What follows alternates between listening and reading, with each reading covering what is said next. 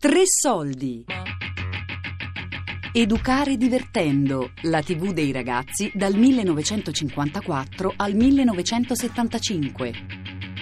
Di Claudio De Pasqualis e Steve Della Casa. Ricerche di archivio Giancarlo Biondi.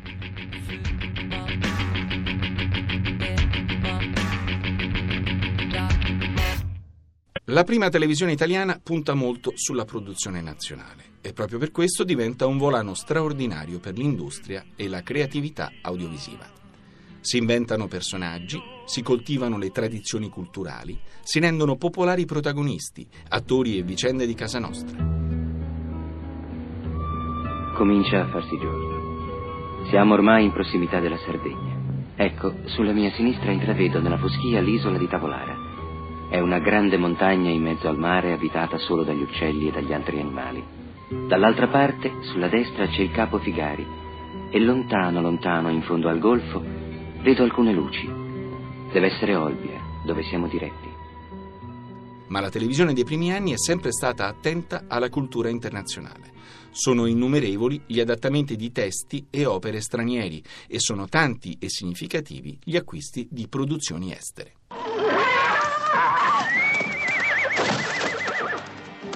Ferma! Non muoverti!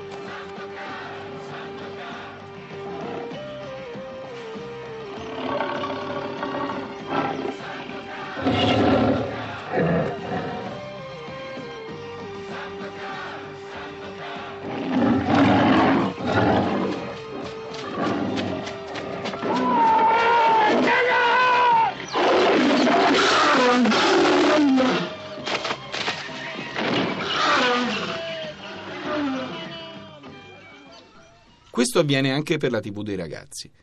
In un palinsesto ricco di produzioni e di invenzioni, i contributi che vengono dall'estero sono elementi di arricchimento culturale e spettacolare molto importanti e molto amati dal giovane pubblico. Ma eh, si può ricostruire come eh, una serie di input misti. Barbara Scaramucci, direttore delle teche della RAI. Certamente alcuni legati alla stessa logica dei grandi sceneggiati, come può essere Ivanhoe che era proprio una cosa che si leggeva obbligatoriamente.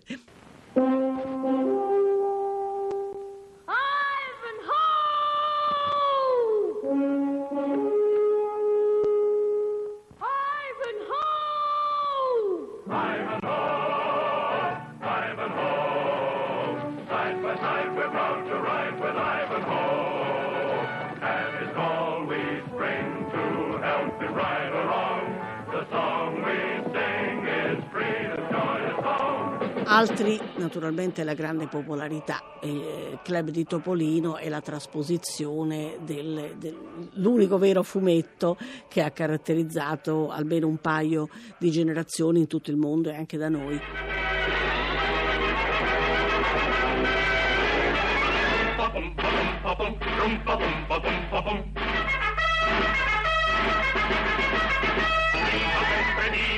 grandi di vicino tutti ormai sanno, sono Topolin. Su venite a far ballare insieme a Topolin. Anche voi noi. La RAI ebbe anche i programmi di Disney. Paola De Benedetti, ex responsabile dei programmi RAI. Anche lì all'inizio se vogliamo fare la storia, eh, Disney eh, non eh, collaborava con le televisioni, cioè negli anni 60 e 70 Disney ancora sfruttava soltanto i diritti cinematografici e poi centellinava ogni tanto così vendeva qualche film eh, per famiglie.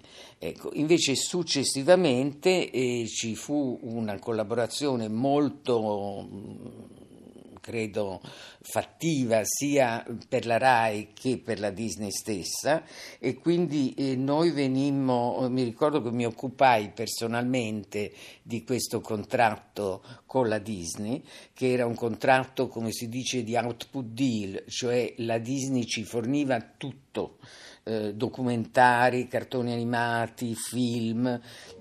Mm, Zorro, e come no, Zorro fu un grande veramente fu un grande successo. Poi io, io poi passai alla rete 1 e appunto mi ricordo che ebbi l'intuizione di mettere tutti i giorni Zorro in apertura dei programmi eh, per i ragazzi e devo dire che lo seguivano molti adulti perché facemmo poi delle analisi e, e scoprimmo che c'erano molti adulti che lo vedevano eh, con piacere. Poi venne eh, colorizzato dalla Disney e i vecchi episodi erano molto più belli e divertenti dei primi.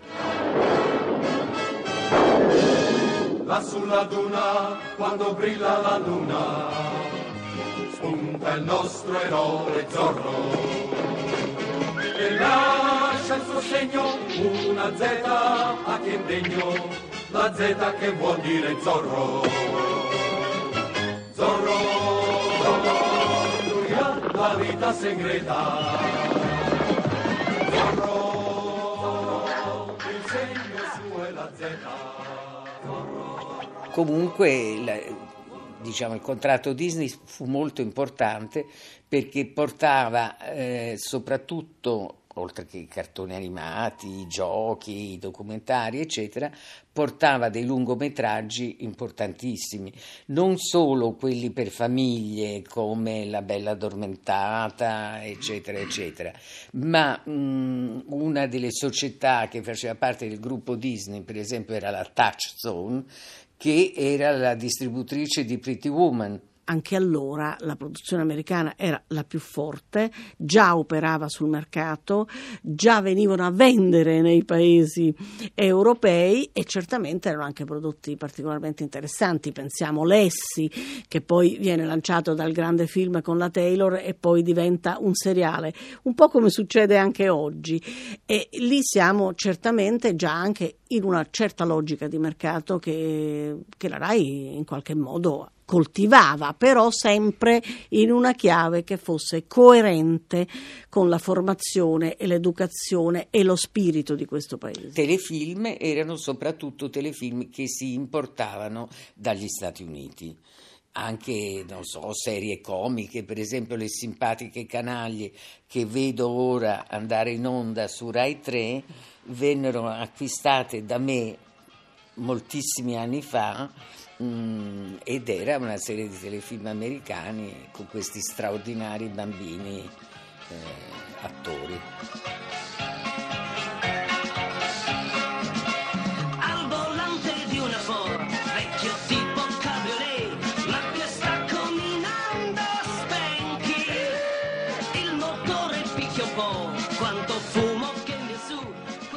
Il format acquistato dalla Disney, il club di Topolino, propone tutte le domeniche i cartoni animati, un documentario naturalista e le avventure di Zorro, il personaggio proposto con le fattezze di Guy Williams.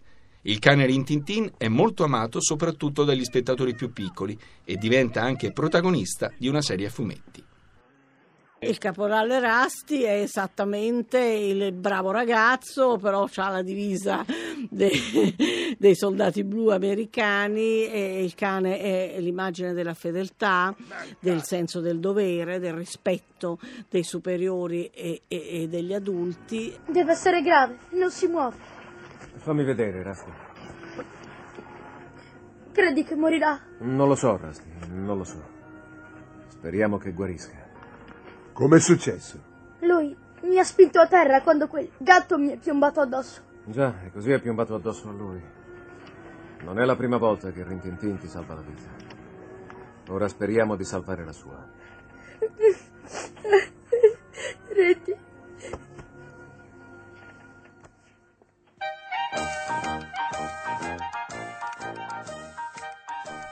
Le comiche di Stanley e Olio sono poi l'elemento di cerniera tra il pubblico più giovane e quello più adulto.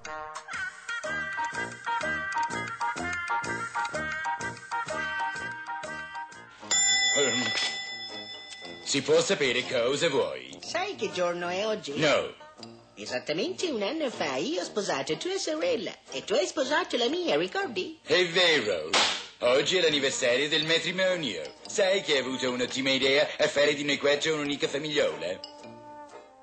Come anche la parodia western I forti di forte coraggio, interpretata da Forrest Tucker, che in Italia ottiene un successo molto maggiore rispetto alla televisione americana. The end of the Civil War was near when quite accidentally hero who sneezed abruptly ceased retreat and reversed it to victory.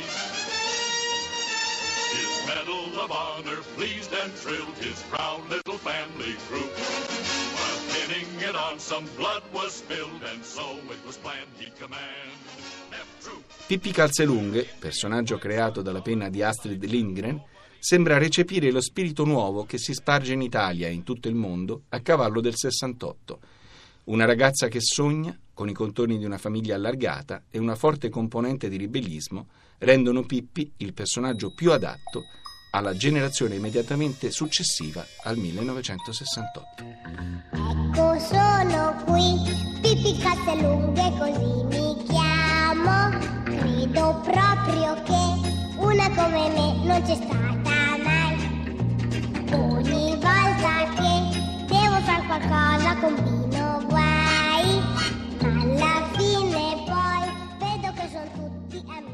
lavorava eh, con me proprio mh, era una delle persone eh, che ha più lavorato in quegli anni, parlo degli anni 70 così, nella TV dei ragazzi era Donatella Ziliotto, che era una scrittrice nota per ragazzi e che aveva tradotto i libri di Astrid Lindgren, cioè Pippi Calzelunghe. Quindi venne abbastanza nat- naturale eh, comprare poi i film e tutti i telefilm di Pippi Calzelunghe. Pippi Calzelunghe poi rappresentava, come dire, in- un pochino il femminismo ecco, di quegli anni. E quindi Certo ci furono delle discussioni, però insomma eravamo eh, senz'altro dell'idea di, di far vedere questa bambina che era piena di iniziative e, e che insomma fu una piccola rivoluzione. Ecco. Poi mi ricordo che sentimmo anche varie volte i pareri di Elena Giannini Belotti, quella che scrisse il libro dalla parte delle bambine. Ecco. Quindi c'era questo filone e diciamo che fu molto importante, ecco. cercare di essere appunto dalla parte delle bambine. Vorrei menzionare anche Lucia Bolzoni che in quegli anni lì, eh, giovanissima, anche lei col- che lavorava alla struttura dei ragazzi, fece una serie di programmi che si chiamava Diario delle bambine. Ecco. Quindi c'era questa, questo interesse. Pippi! Pippi! Ciao, signor Nilsson. Sai dove è Pippi? È tanto che la stiamo cercando, ma non riusciamo a trovarla. A casa tornerà. Aspettiamola, così le diamo la buonanotte. Sì, hai ragione.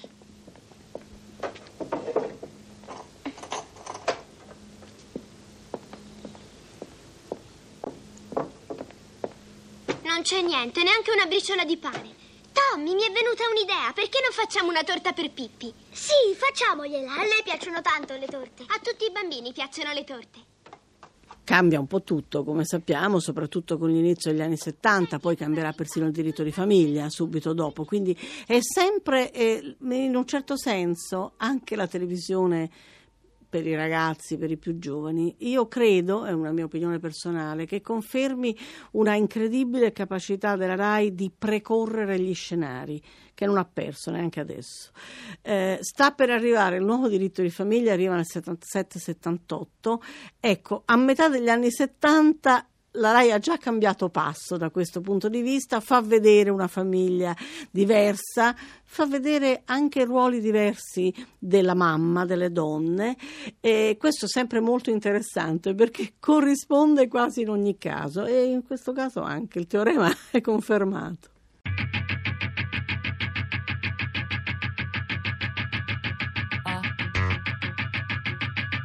Educare divertendo, la TV dei ragazzi dal 1954 al 1975. Di Claudio De Pasqualis e Steve Della Casa.